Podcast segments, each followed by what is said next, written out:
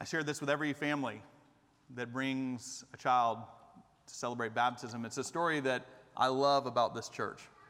And it says a lot about who this church is. It taught me a lot about who this church is in my earliest days.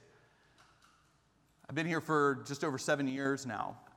And I started in the late spring of 2014. And one of the first church wide events that took place after I had gotten started here was Vacation Bible School in early summer. Now, if you have not been to Vacation Bible School before, it is a very eventful time. There's a lot of moving things on the campus as hundreds of young children are here and hundreds of youth are volunteering with them and parents and volunteers and staff are going everywhere there's a lot of volume on the campus that week um, and and so i you know I was going up to do one day the closing prayer the end of the vacation Bible school. And as I was walking up to where the noise was, you didn't have to tell me which room it was. It was just kind of follow the noise and you make it there. I saw a member of our church who has since passed away named Dave Mead out on the patio. Many of you might remember Dave. Dave led our usher team for years here at Covenant, was a, a wonderful person and a wonderful leader in our church. And as I was walking by Dave on the patio, he had been working in the arts and crafts area, which was in Eaton Hall, which is our original sanctuary right across the patio outside. And he looked, I'm gonna be honest, he looked pretty tired at the end of the day after, after helping to lead the arts and crafts area. And so I kind of stopped and I was like, Dave, um, how you doing? He's like, you know, I'm, I'm doing all right. They got a lot of energy. They got a lot of energy. And I was like, they do. We don't even know you to know who we're talking about. They do. They have a lot of energy. And I said to him something. I said, I said, Dave, man, why are you here? Like, why are you, you've done your time. Like, what, what, what is the deal here? And Dave Mead said something I will never forget. He looked at me and said, Thomas, we make a promise to every one of these children in their baptism to be a part of their formation. It's not about if I've done my time, there's no such thing in the church. This is one of the ways that I keep my promise that I make at that baptism. I love that story. It filled me with so much hope about the kind of community that I had come to.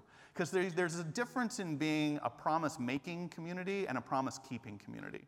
There's a difference in being somebody who makes promises, and there's a difference when you align your actions with those promises and you keep them. It makes a difference in people's lives. It fills me and fills us with hope.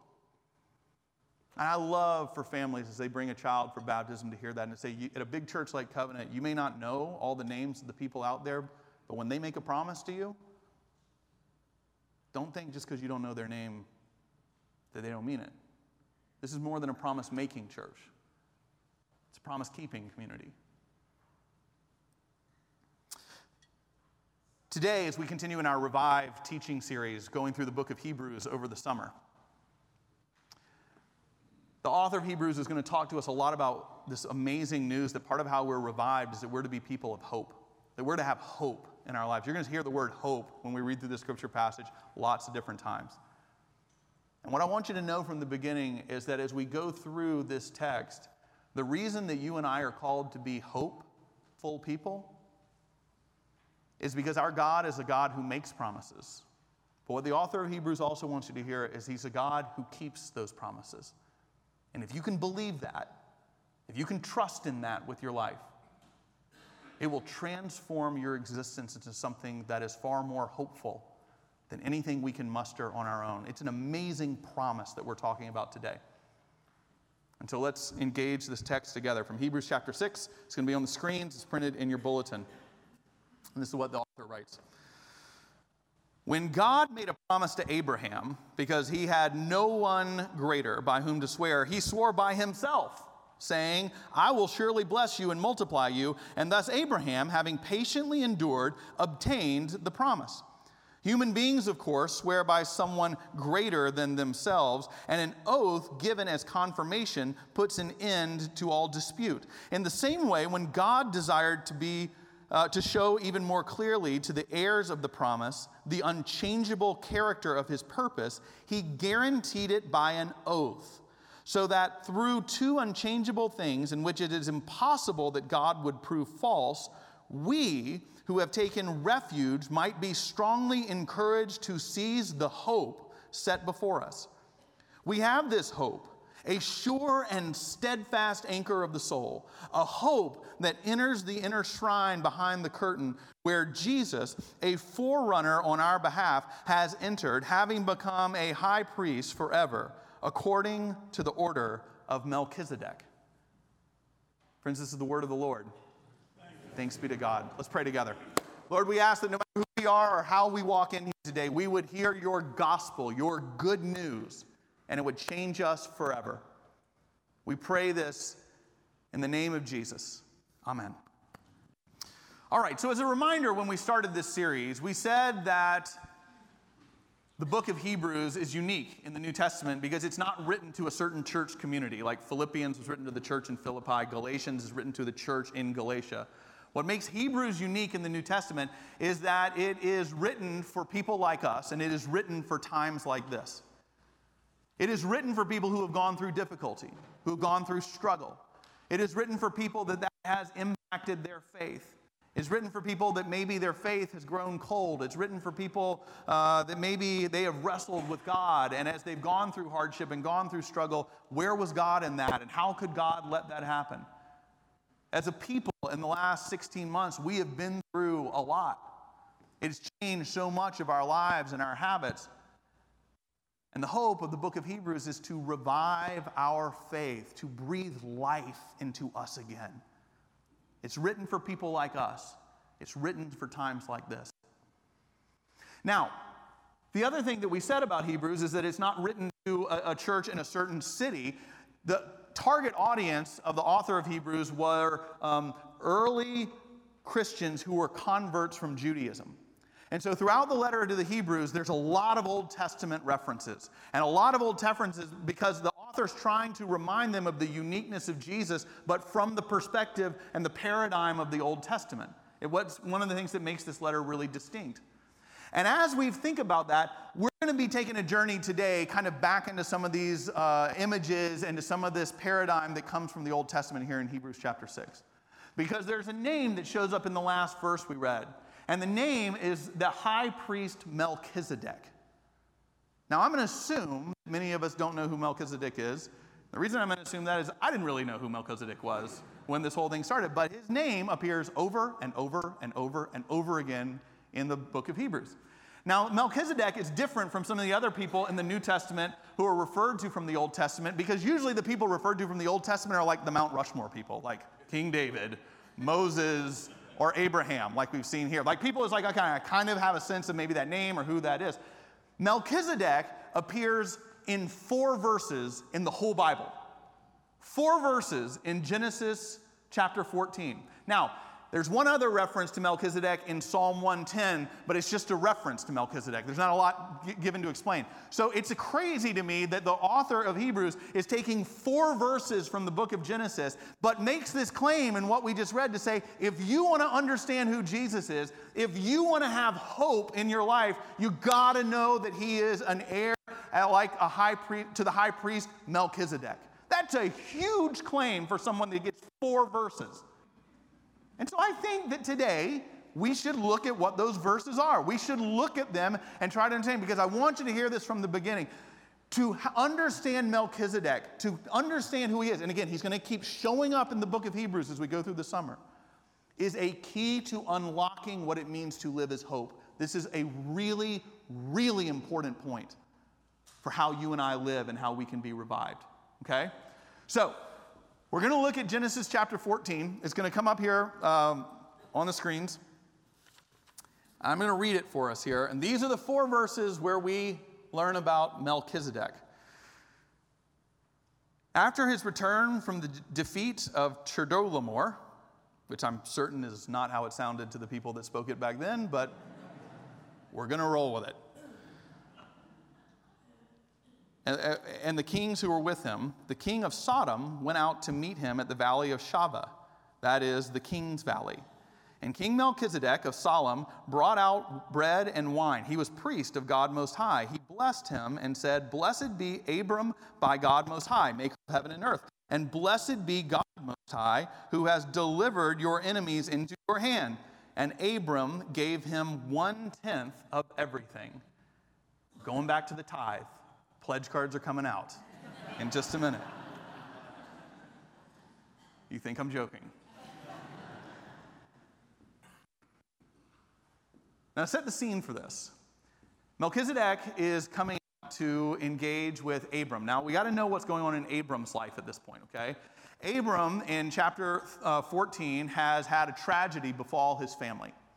The tragedy that's befallen his family is that as he and his wife Sarah and their uh, nephew Lot were settling in the promised land as God had called them to, their nephew Lot had been kidnapped.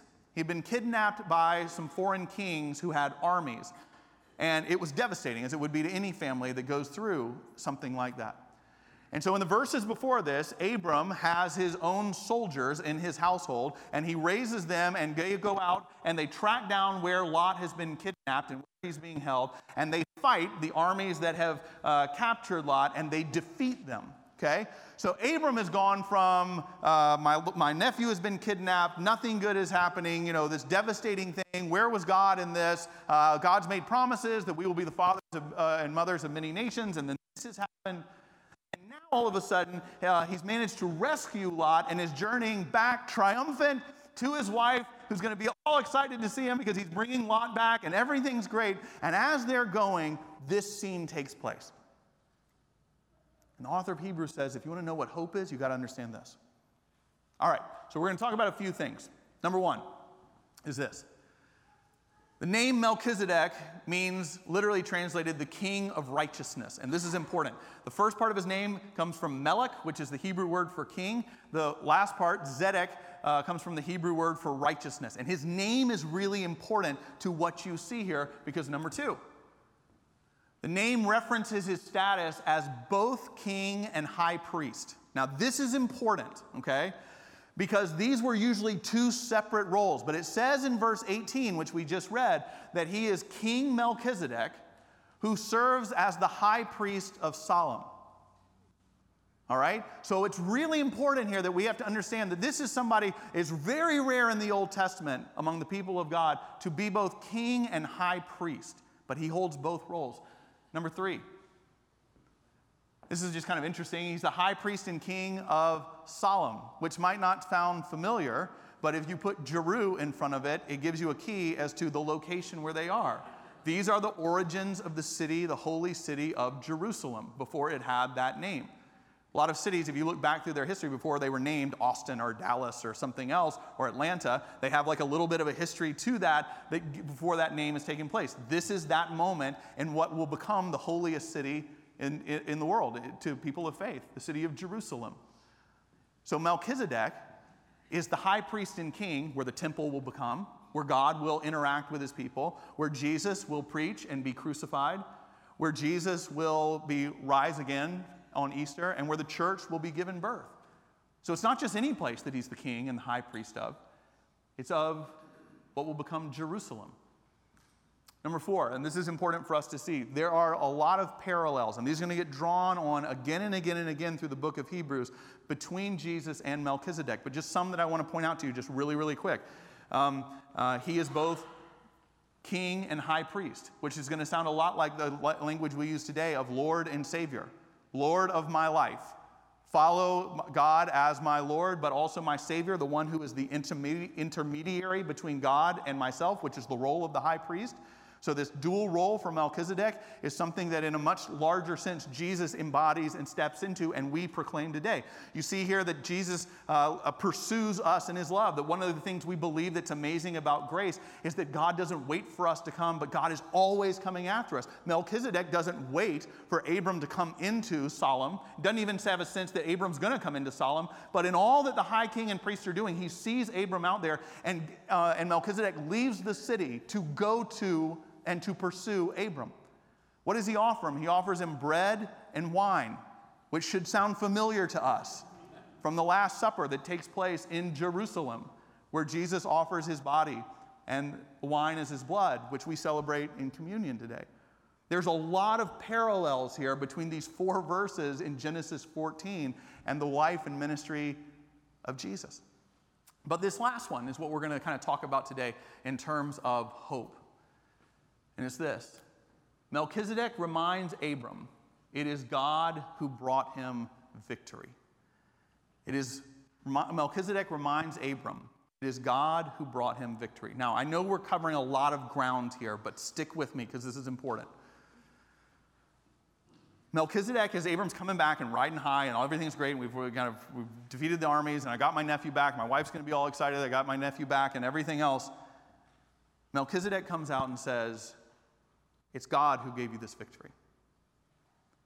Now, one of the things we have to think about is how it is we react when things go bad in life or good in life. What Melchizedek's essentially saying to Abram is God's been faithful to a promise he made you and has given you this victory. You see, when things go bad in life, one of the first things that we can often do is blame God. God's a promise keeping God. How did this happen in my life? How did this happen in my family? How did this happen in the world around us? How does this injustice exist?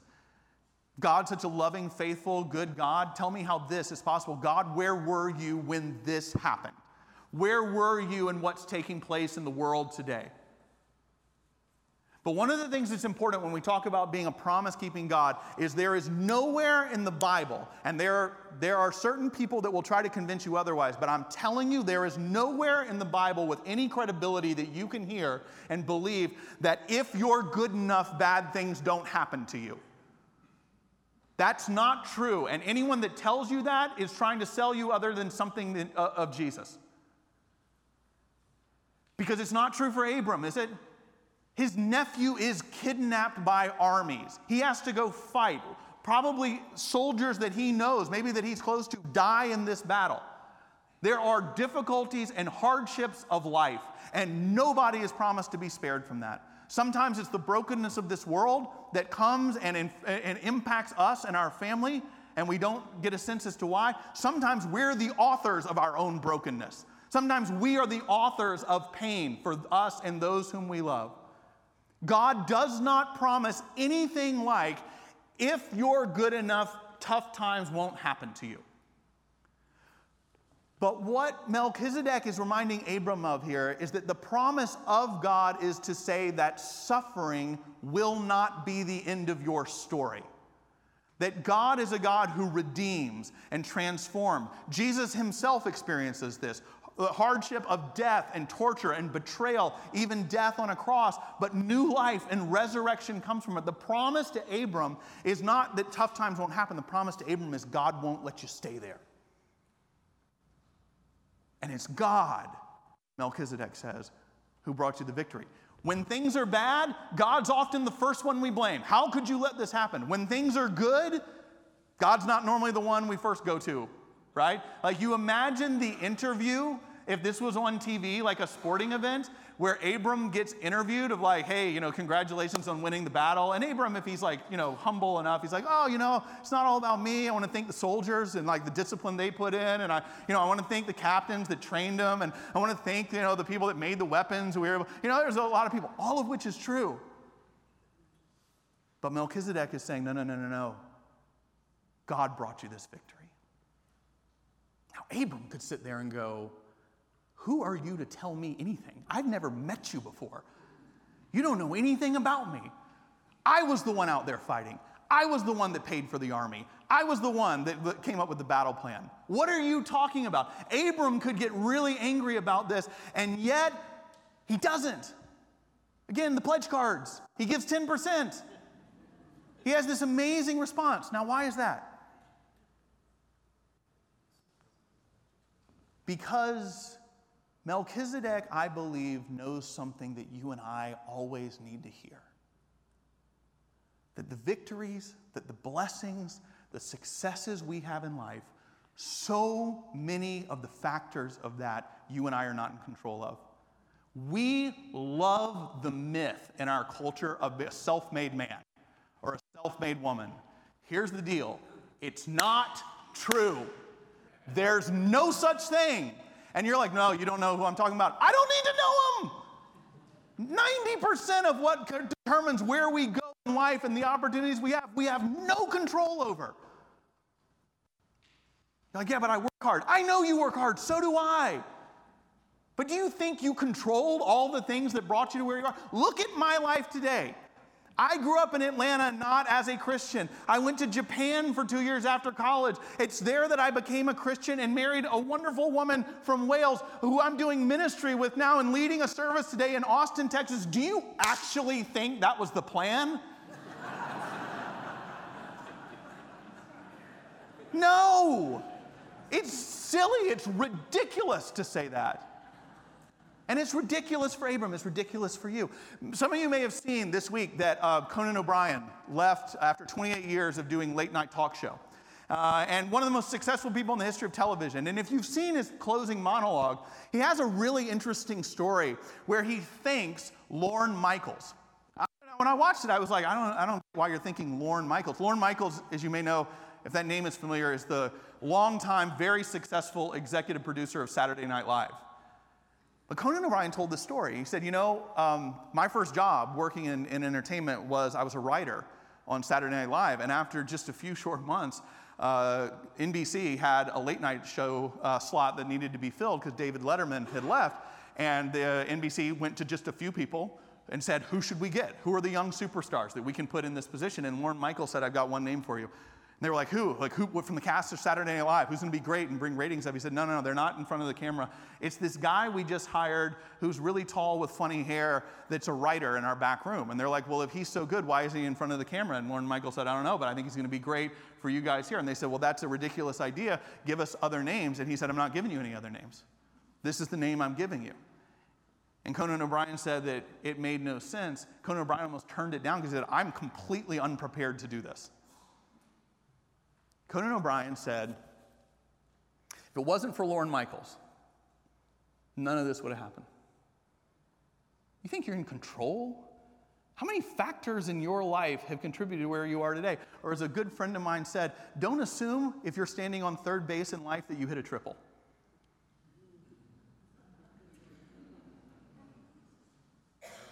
Are the factors that have determined where you are, that you couldn't control, where you were born, of who you were born to? Who was a teacher that influenced your life, a mentor that changed things? Where God brought all kinds of things together that you weren't in control of. What Melchizedek is reminding Abram of is God's been faithful. Now, this is the last thing, and it's important. Again, I know we're covering a lot, but this is so key to understanding hope.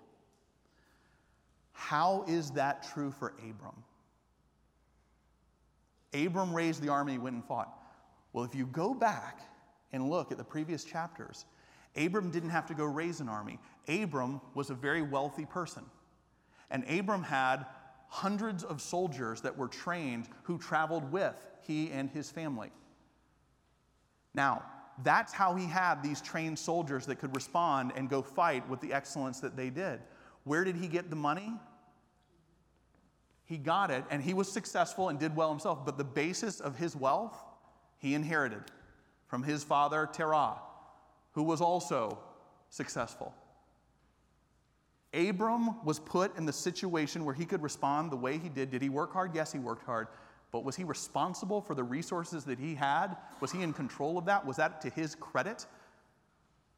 Absolutely not.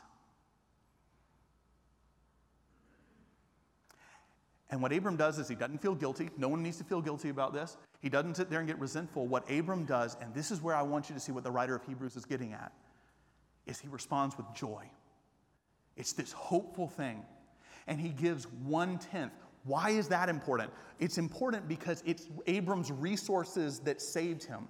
It's Abram's resources that allowed him to have the money to go do this. And what Abram's doing is demonstrating and saying, It's God who put me in the position for this. And so I am going to release this because I trust that the God who made it possible for me to take these steps now, that that same God who kept promises to me and my family in ways I couldn't even imagine, that that God is going to be with me no matter what today and tomorrow have.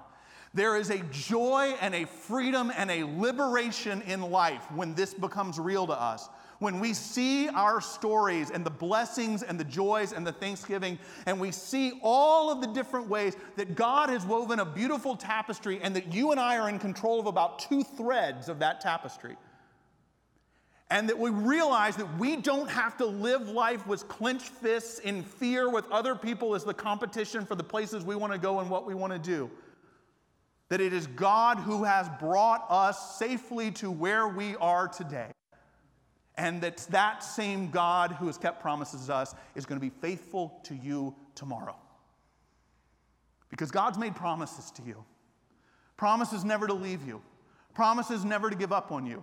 Promises to always continue to give open doors and new opportunities. Promises that your life has meaning and purpose and a calling, even when it gets confusing. Even when you're not certain what steps you are to take, God says that you are not alone in that. There is joy in your existence if we look to God for where that is.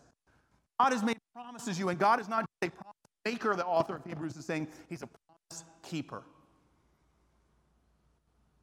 If you could trust that, like we see Abram doing here at the end, man, that's living with hope.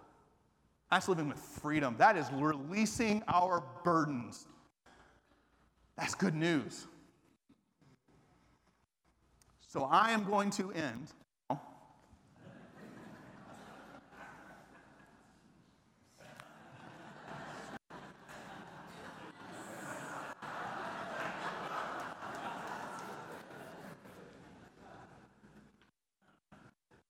I am going to end now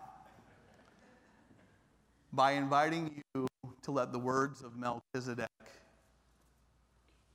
live in your story? What are the blessings in your life? What are the successes in your life? I know that there's hard things that haven't worked out. I get that. I've got them too. Lot was kidnapped. The promise of God isn't about that. The promise of God is to never leave your side. And as you look at the blessings, as you think about them this week, as you talk about them as a family, as you think about them or journal about them, as you talk about them as a small group, where has God been giving you blessings, I want you to see and pay attention and think about and notice and talk about all of the things that led to that that you had no ability to control. No ability at all to control. And to realize it's not luck, it's not karma, it's not anything else. It is the faithfulness of God, and the same God that brought you to that point will not leave you today or tomorrow. And if you do that, rather than walking out here going, I don't know if I really like the sermon or not, if you do that this week, imagine what it will be like when we walk back in here next Sunday. Hope that will radiate within us and from us to others. Because our God doesn't just make promises, He keeps Amen? Amen. Amen. Let's pray. Lord, we ask that you would be with us. Lead us, guide us. We are grateful for your faithfulness to us. Give us hope today that you, who has been so good to us in the past, will be good to us with the difficulties of today and tomorrow. We give you thanks and praise for this good news. In Christ's name, amen.